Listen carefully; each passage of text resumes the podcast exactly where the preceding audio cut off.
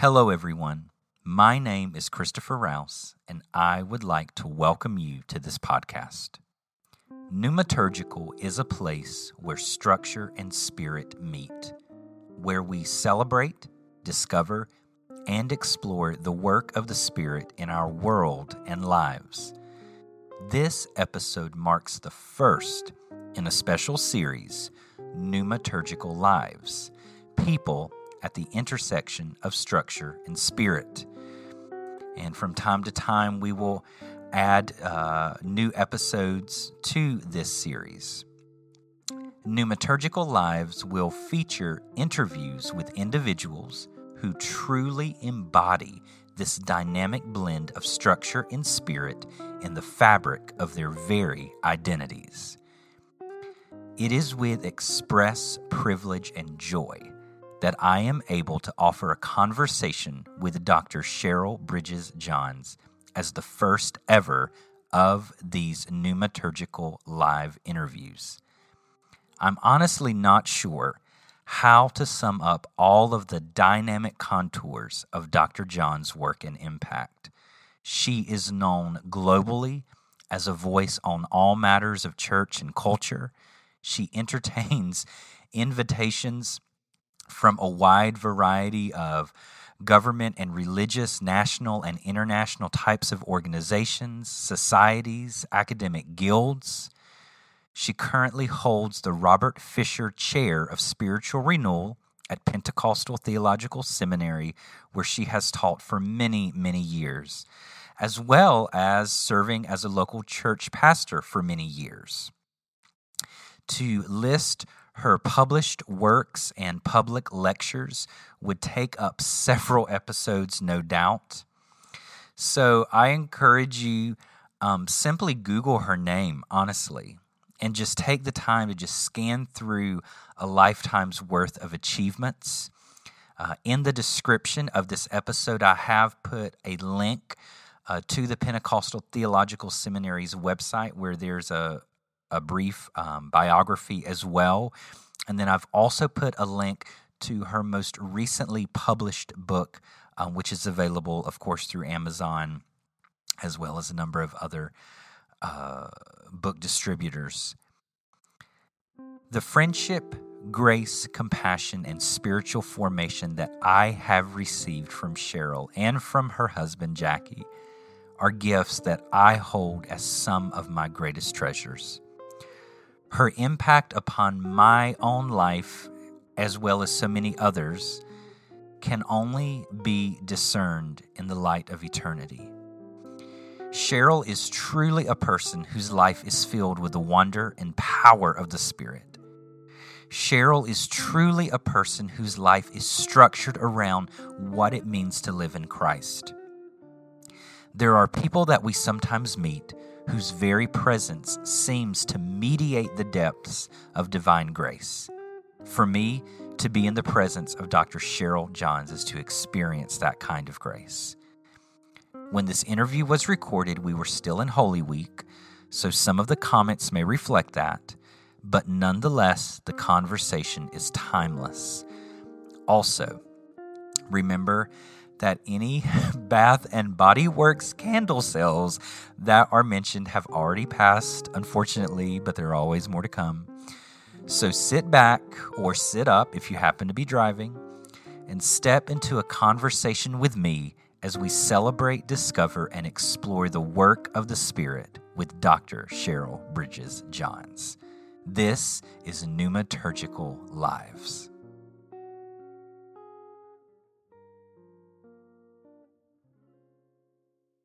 Well, Dr. Johns, I want to welcome you to the podcast today, and I am beyond excited to um, to be able to talk with you. Um, those of you who are listening, um, of course, you know that everyone's schedules are crazy, and so Dr. Johns and I were kind of ships in the night for a while, passing, and then we finally made this connection. But I was determined um, to hold out to have you as the first guest on um, a series that I'm doing in the podcast um, called Pneumaturgical Lives. And um, to be honest, Dr. Johns, when I started to to think about you know, doing this podcast, putting it together, I had had this this idea for a while of pneumaturgical, the work of the spirit. And as I've kind of described the podcast, it's a place where structure and spirit meet. Um, and I really have found as I've been working through things, I, I really like had a good idea and, and really didn't quite know what it was even. so um so I'm kind of learning and discovering and all at the same time. But I remember as I was thinking about this idea of structure and spirit meeting together, I kept thinking about you and I was like, Dr. Johns is she's just a person that I think is an example of a life where structure and spirit blend so well. And so, of course, when I first kind of started the podcast, I wasn't really sure where it would go. So I posted a time or two about it. And full disclosure, I remember one of the first times I posted, you noticed it and you had shared it or commented on it. And so I ran up to Jody at home, my wife. I was like, "Oh my gosh, Cheryl noticed my podcast," you know, and and I was like, you know, beyond beyond excited. But anyway, all that said, I I really want to ask you, and I'm so curious, when spirit and structure meet in in in a person's life, how do you imagine that to look? Like, what does a pneumaturgical kind of life look like? When we have that structure to our lives and then when we have that that kind of uncontrolled spirit that meets together what is what do you think that looks like? First off thanks for having me chris oh, and oh yes sorry. I love the the term pneuma, pneumaturgical right? Pneumaturgical yeah, yeah. I hope you coin that and don't let anyone else use it including me and if I ever use it without letting you have the credit, you call me on that. Oh my goodness. um, oh. But I like that because one of the things that, um, as I have watched people move toward the liturgical, coming out of evangelicalism or and or Pentecostalism, is that they always go in with this phrase, "Well, we're going to keep the spirit, you know, and in in but what happens often, and I've watched whole churches go through this, like the journey of churches, right, is that um, ecclesiology trumps pneumatology. Um, mm. It's the problem that you get with the post Nicene church and often with my Roman Catholic brothers and sisters, you know, in dialogues, I would say, pneumatology frames ecclesiology. And if it, ecclesiology frames pneumatology, then the spirit becomes trapped within mm. the confines of the church. And uh, you don't have the free reign of the spirit. So the Protestant Reformation broke open some really good things in terms of the, um, you know, Paul Tillich said the there was the freedom of the word, the free reign of the preached word. So you get this freedom coming in. And for the most part, it focused exclusively in Protestantism on preaching, so that mm. um, there was this freedom to preach, and preaching became the high point of the service. But that became starkly oral, and especially in some Protestant churches, more of the reformed side, I would say that it became very reason based. Mm. So, so again, the spirit gets trapped. It just gets trapped in um, the rationalism of Protestantism. And Pentecostalism, well, Methodism came along and gave us more of the affections and yet liturgy. I don't think Wesley ever let go of a lot of the liturgy, as you know. He Right. He advocated for the Eucharist. He advocated for uh, confession. He advocated, and that's why he was called, um, you know, sort of a pseudo Roman uh, Roman Catholic kind of thing. You know, a cloaked Roman Catholic, right? Uh, papist. And you know, my movement, Pentecostalism, is um, coming out of that birth at Azusa Street. You have this freedom of the Spirit, not just in the preached word, but in the body itself. And right. So the the focus goes from the Protestant minister in the pulpit, it goes out into the congregation, mm. into the life of the people of God. So, liturgy, by its very definition, is the work of the people. Right. And often, you know, I see liturgy as just the work of the clergy and very little part of involved in the, the people. So, uh, I think that we've got to keep the pneumatology rich. Is that answering your question? Yes. Yes. No. And for those of you who are listening, I've not had a chance to prep her with any of these questions. So you're just literally in the room with us here, you know, as we're as we're dialoguing. And I loved what you just said a minute ago about of course the spirit can become confined in when we try to structure our lives too much you know perhaps in terms of our own reason um and just the the way that you kind of traced that movement um most of the people who would be listening to this podcast i would imagine are coming out of a protestant background of some some way and so the protestant church we have focused on preaching almost to the ex- to the exclusion mm. of of the people mm-hmm. and i would i would love to hear you just kind of open up a little bit more this uh, the what you were talking about there um, liturgy in the church has almost been kind of reduced down to the work of the clergy rather than the work of the people so how do we how can churches how can can just individual believers how can we truly make um, and and have our lives shaped in a way that is liturgical and and not just um, as quote unquote directed by clergy but as directed by the spirit in our daily lives that's a really good question and i believe that liturgy is part of the practice of the Christian life. Every one of us has liturgy, and I I have to depend on the external a lot. Like I, I need to go to the Y and somebody yell at me to do my exercises, and I've got to have appointments set, and then you know I I need external.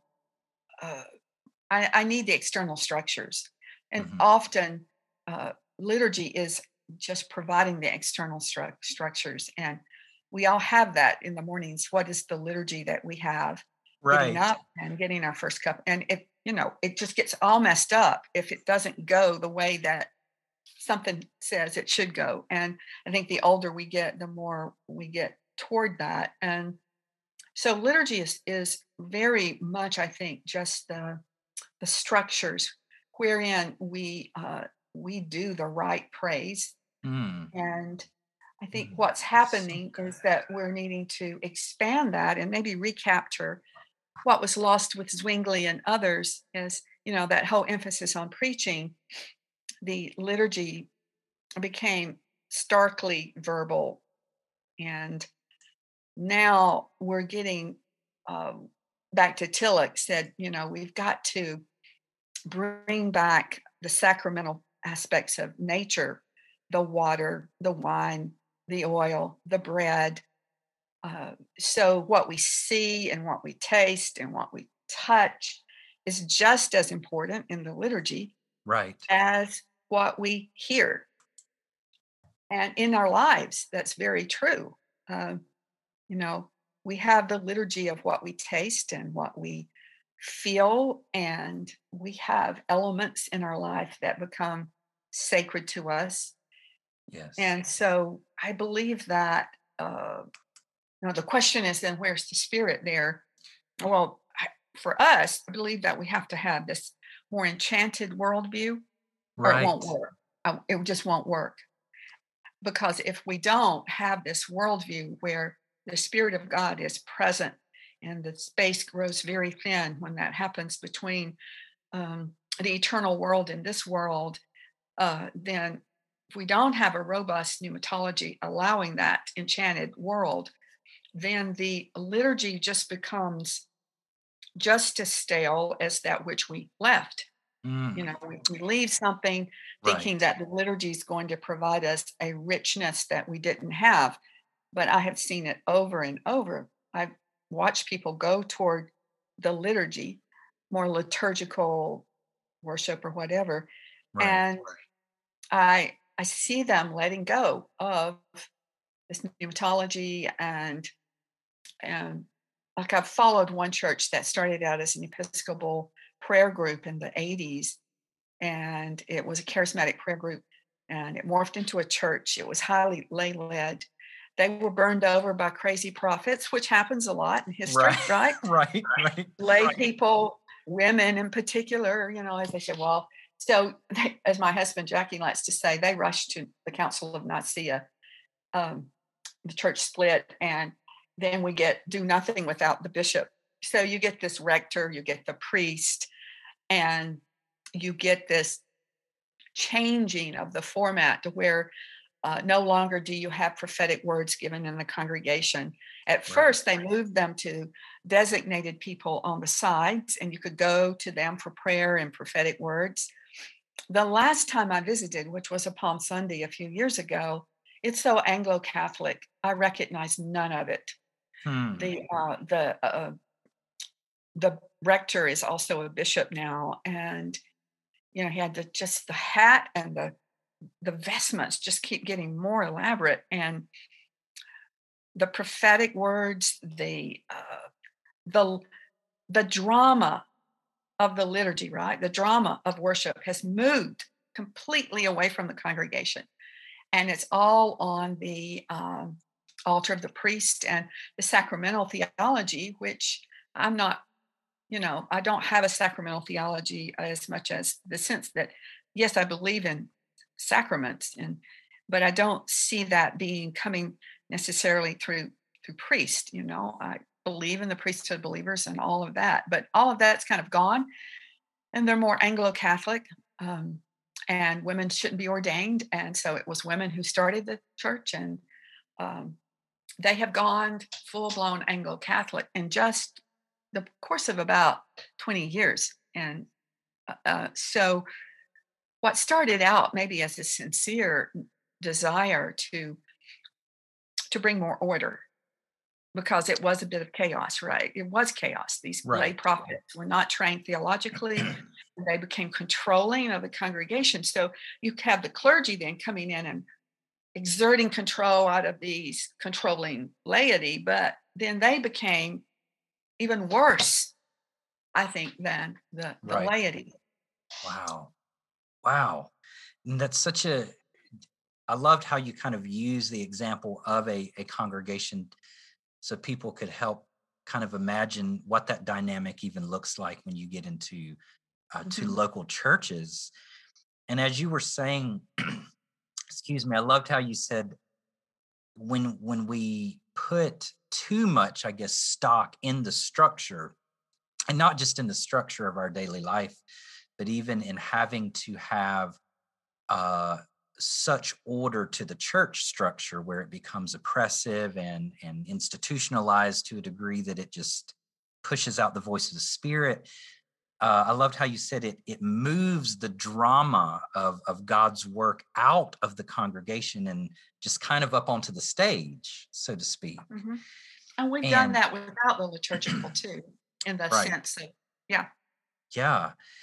And I I wanted to ask too, though, kind of as you were talking though about the way when we that we all have liturgies we live by you know as you said even our morning routine that you know we have various things we do we touch we taste we see we hear etc and um and i guess in a way by locating ourselves in those patterns sometimes that's how we encounter the drama of life and of god's work but i i really wonder kind of how do you think that um just kind of maybe reimagining liturgy or re-anchoring ourselves into liturgy of some kind might be a helpful resource during during this this kind of pandemic situation we've come through and are still kind of journeying through?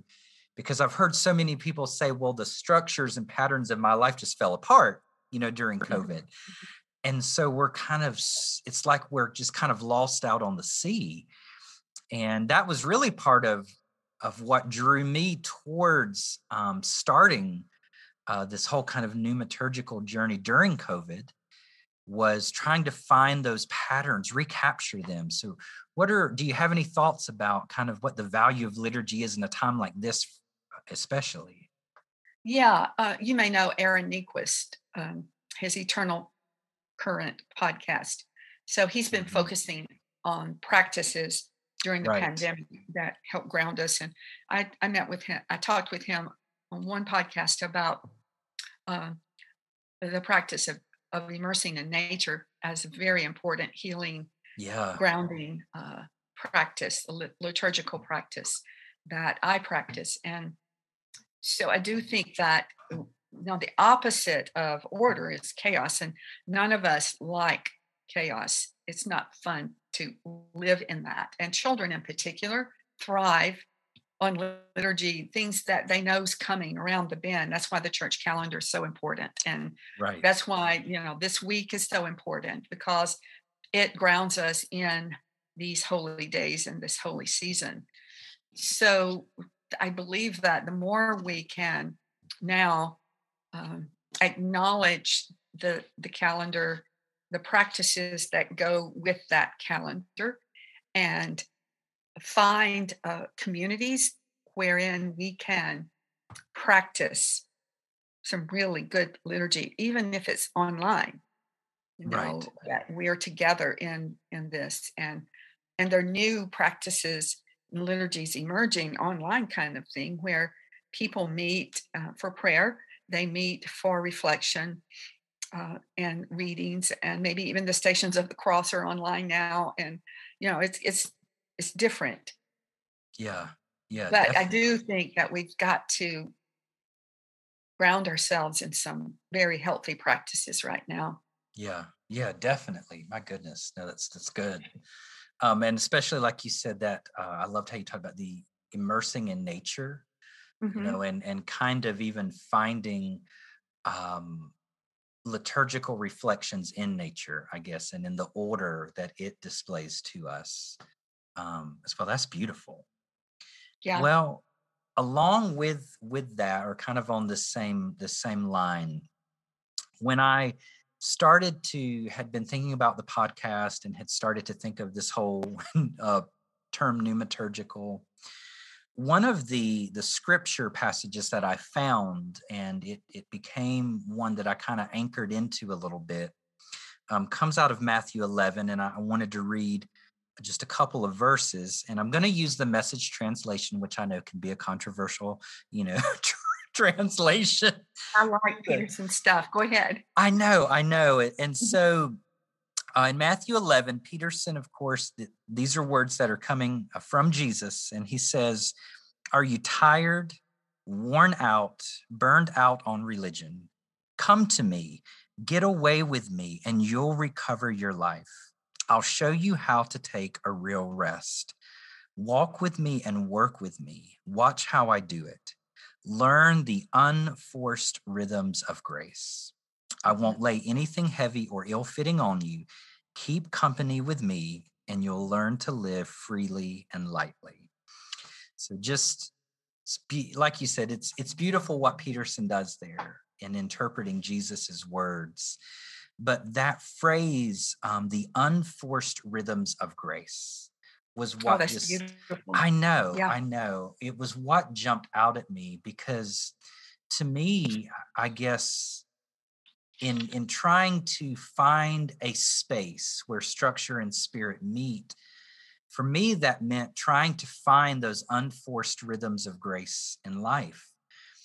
And I um I know that of course recently in your life you published um, some work um, on uh, on menopause of all topics, Mhm. right? Something that the church Right. doesn't spend a lot of time talking about. Not a lot of time. no. Not a lot of time.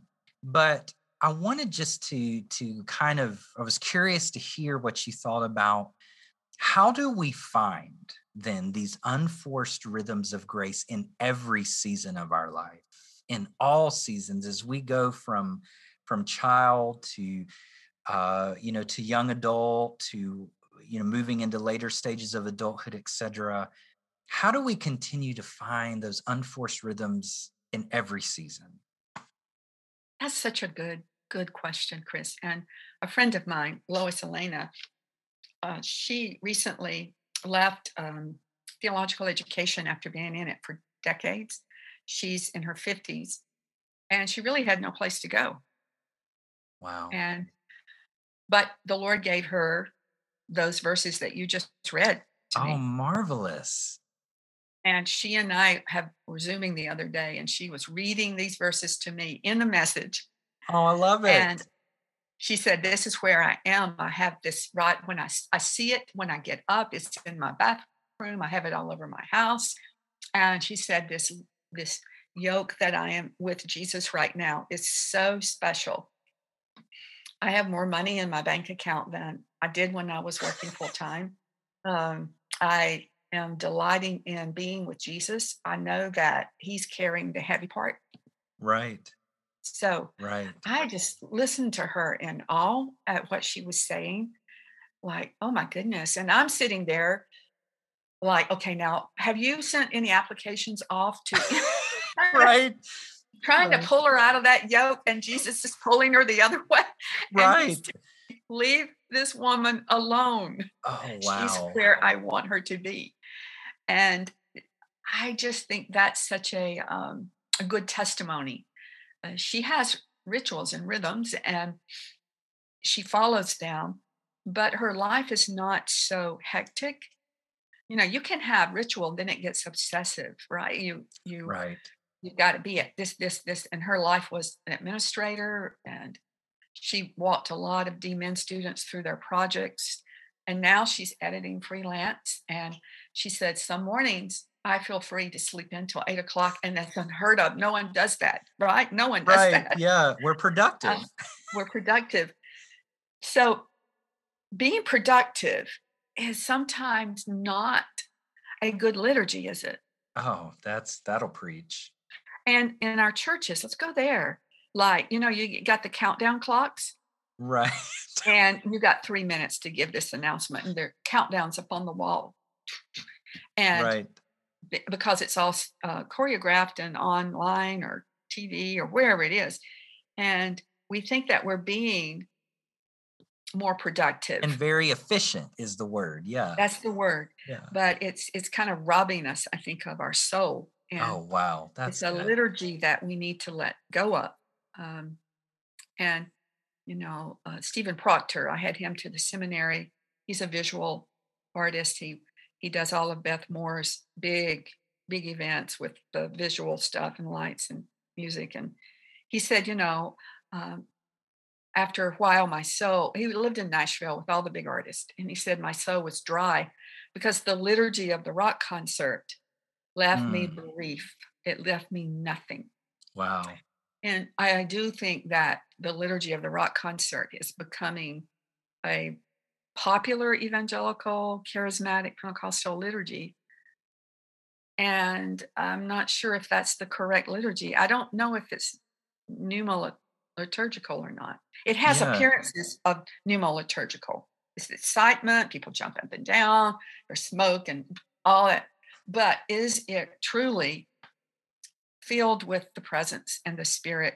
Yeah. If it's pneumatological, it's radiating presence and glory should be very close by, very mm. close by. That's good. Gosh, that's good. Oh my word.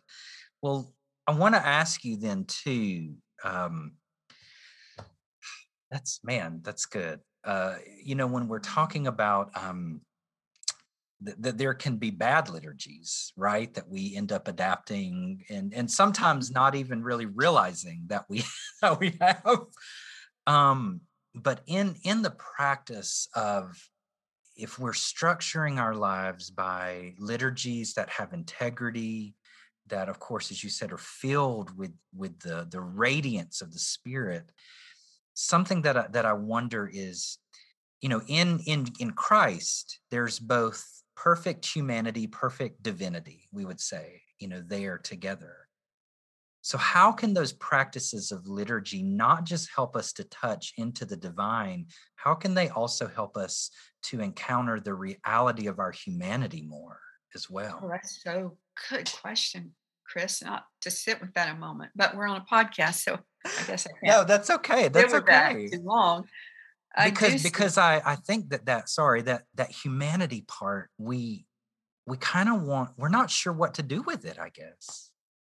Yeah, and I think we we we we live in this bifurcated world of natural versus supernatural. Human is bad and divine is good, and divine is good, but also human is good. And so liturgy that helps us get in touch with uh, the goodness in the world and the humanity that we have and mm.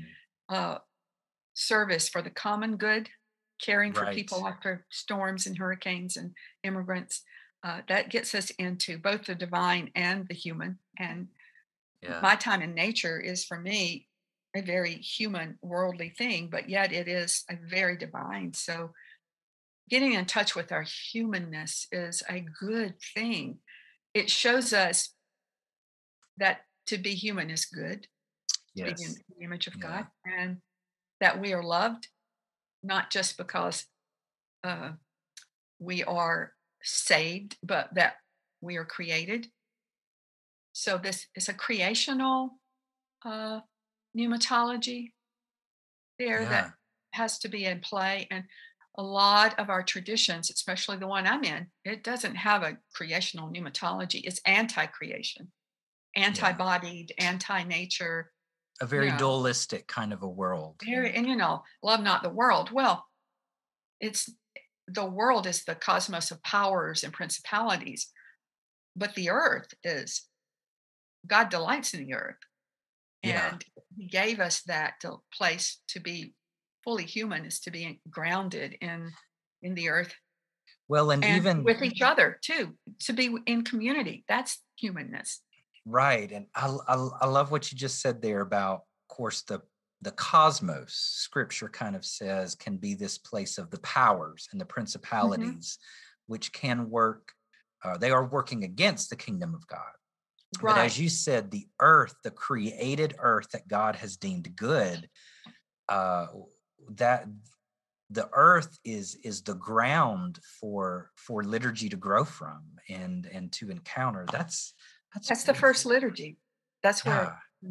and it will be again our our liturgical home oh yes. is not heaven far away but heaven's coming and earth and heaven will rejoin in a, a beautiful embrace and uh, there will be verdant trees and and water and all that and it's not some kind of you know we get this idea that we're like in a disembodied state and right. and I, I, you know have you ever heard anyone preach on revelation 11 woe to uh, the earth uh, it says for you have come speaking of god christ to to destroy those who destroy the earth. Yeah and you know what's interesting? I just um by the time this episode plays, we will have come through Easter. And I did an interview with Robbie Waddell. We talked about the apocalypse as an Easter yeah. text. Oh, and he, okay. And he goes to some of those texts you're just referring to. Oh, good. About the renewal of creation. It's just, it's an, it's amazing to me that, mm-hmm. and it comes out of God's imagination. You know, the renewal of of everything. Um, that's gorgeous. Gorgeous. I love, love it. That. Love it. God's it comes out of God's wonderful imagination yes yeah well to kind of um wrap up with kind of one one last question today and and i'm just i'm enjoying the conversation so much um recently i had had the chance to listen to the recording where you were talking uh in the chapel at Lee university mm-hmm. and mm-hmm. um this being holy week um you were talking about the the fragrance of life and and death and uh, the anointing of Jesus and the oil. And I remember several years ago, of course, I, I think I messaged you about it. Mm-hmm. Hearing, mm-hmm. uh, hearing as you were kind of at that time, I think, really starting to think about that idea and, and that topic. Um, yeah, I preached at Wesley on that. Yes, yes, yes it was during the Holy most, Week. Yes, the most amazing. All things full circle here. Um, Mhm. and so it made me think, though, ultimately, uh, the season that we're, of course, coming out of liturgically, the Lenten season, it made me think about the scent of Lent. And you know what Oh, yeah. what what is you know that scent because i've become super addicted lately um to candles from bath and body works which i burn without end in my office i've got one burning right now while i'm talking to you so my my question kind of to to end in a way is number one i want to know do you have any good recommendations for scented candles because those listening may be interested right Right. and right. And the second question being of a more pneumaturgical nature. So as we as we go from the, the Lenten season into Easter and beyond, into all liturgical time, how do we carry you know the fragrance of Christ with us in life? How do we how do we structure our lives liturgic liturgically in a way that is engaging all of us as a person you know smell and sight and hearing what are what are your thoughts on that Yeah, you know, I I preached a sermon too out of I think First Corinthians. Where is it? Where Christ Right. leads us in triumphal procession. yes yes And we, to some are the stench of death, and to others the fragrance of life. Yes. That's a duality, and I don't think that we should ever split that apart. Even in eternity, around the throne of God, it's the oh wow Lamb. So we're we're going to have that stench of death in eternity and we try to avoid it. And COVID is the stench of death. It's grief. It's Mm. It's everywhere. We bear it, and so we carry that. We carry each other's burdens. Mm. We go through the dark sad. night. Uh, we have the stench of death on us, and it can't always be um, happy days and bells and whistles and jumping. It's it's sometimes deep groans and lament, and the stench of death just hangs in the air. It's hanging in the air right now. Mm. But as Jesus embraced that, we embrace it. But we also, as Jesus has, the fragrance of life. So we're not left bereaved, are we? that's right yeah So the fragrance of life is all in the crevices of creation and all there, just as the fragrance of death is in creation, so is the fragrance of life. And our bodies, our lives, our testimonies, our witness is to bear the fragrance of life well, but also don't shut out the stench of death. Because when we do, it's a sickening smell for me. Like it's just Hmm. these are people who don't, as Amos the prophet said, you you refuse to grieve. You know, right you anoint yourself with the finest lotions, but you're not going to grieve. Uh, Yeah. You got the best candles, but you're not going to grieve, right? So right we've got to take that stench of death, and sometimes the spirit, we're we're forced to, right? That's like right your you, the loss of your precious son. You were right forced to bear that. We don't choose that. But when we we receive it and we carry it and we're wrapped in that, but there's also this fragrance of life that is hidden there in such a beautiful way. And the best saints, the best saints are the ones who bear it so well.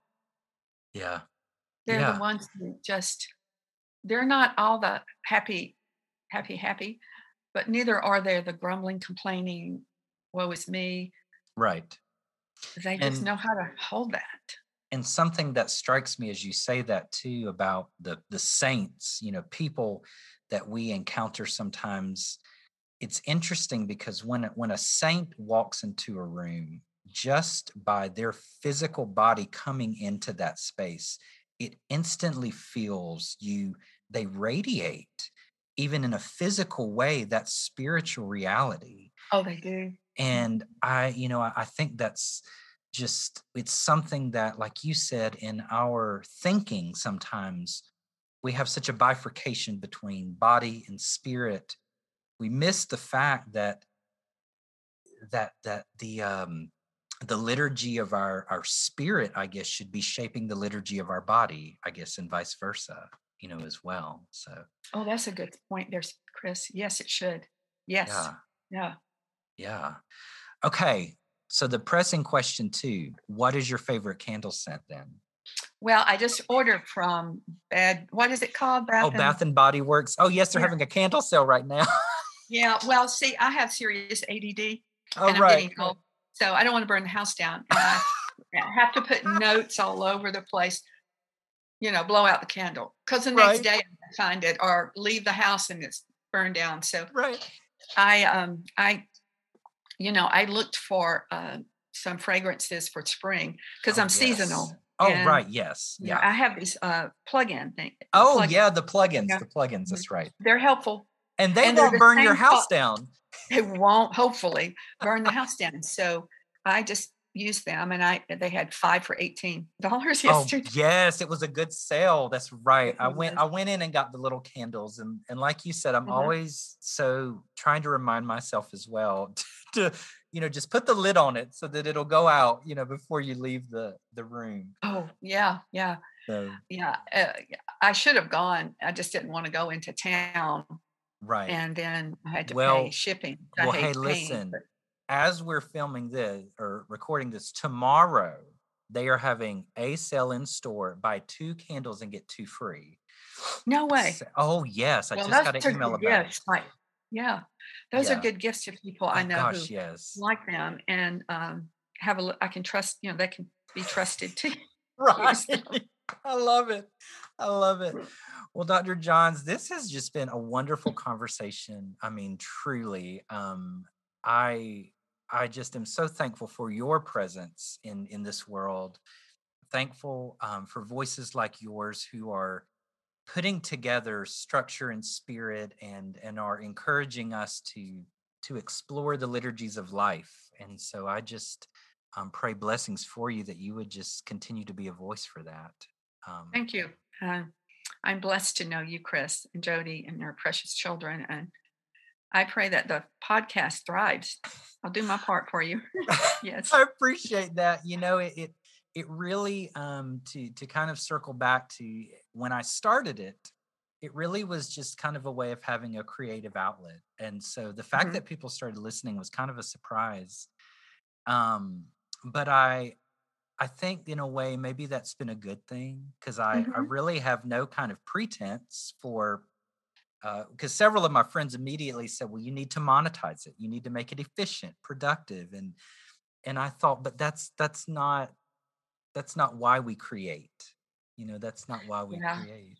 I guess yeah. you know people like us who say that kind of thing. We might need people to help monetize it. perhaps, perhaps. I'm totally inca- incapacitated.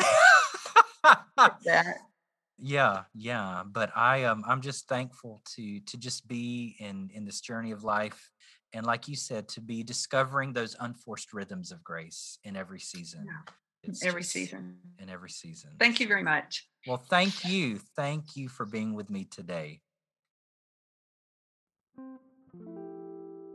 Well folks i hardly even know what to say about this conversation that I was able to have with uh, with Dr. Cheryl Johns, you probably heard me constantly just pausing to take in the wisdom I felt like she was dispensing in her comments and I felt like I was just constantly responding with phrases like that's that's just amazing or wow that's just good stuff. I um, have had to go back and listen to this conversation a number of times already.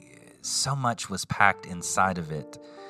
Um, and I mean, gosh, what more needs to be to be said or added to to any of the things that she was offering?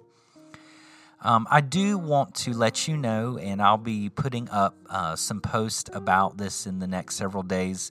This coming week, I am going to uh, plan to have maybe just a, a, live broadcast through social media as kind of a follow up discussion of this episode because there are so many um, different topics and, and just threads that are weaving together.